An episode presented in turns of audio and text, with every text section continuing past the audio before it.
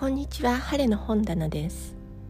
今日もお聞きくださってありがとうございます。今日は150回目の切り板なので私の最近のブームについてお話しさせてください。40回目の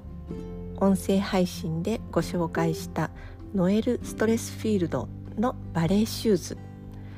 これ私にとってとてもあのうん人生のパートナーとも言える本なんですけれども3人のみなしごが考古学者の、えー、マシューに引き取られ、えーま、マシューはその後、まあ、あの探検の旅に出てしまって残されたあのうん3人の女の子が一角の人間になろうと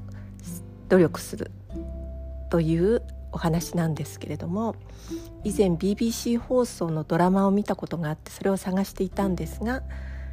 えっと、2016年に作られた映画を発見し先日購入しました。もちろん題名はバレーシューズ。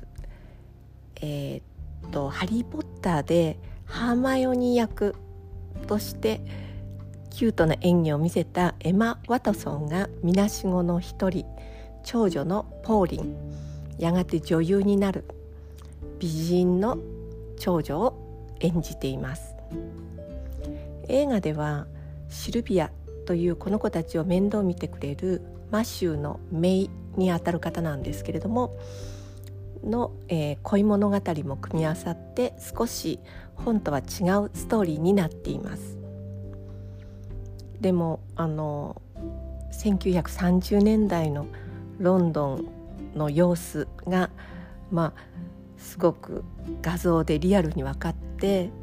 楽しめる作品でした。こんな風に一つの、えー、本を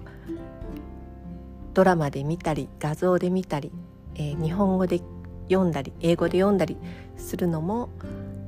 本の楽しみ方の一つです特に翻訳物は英語の原文だとどんな風に書いてあるんだろうなと想像を巡らしたり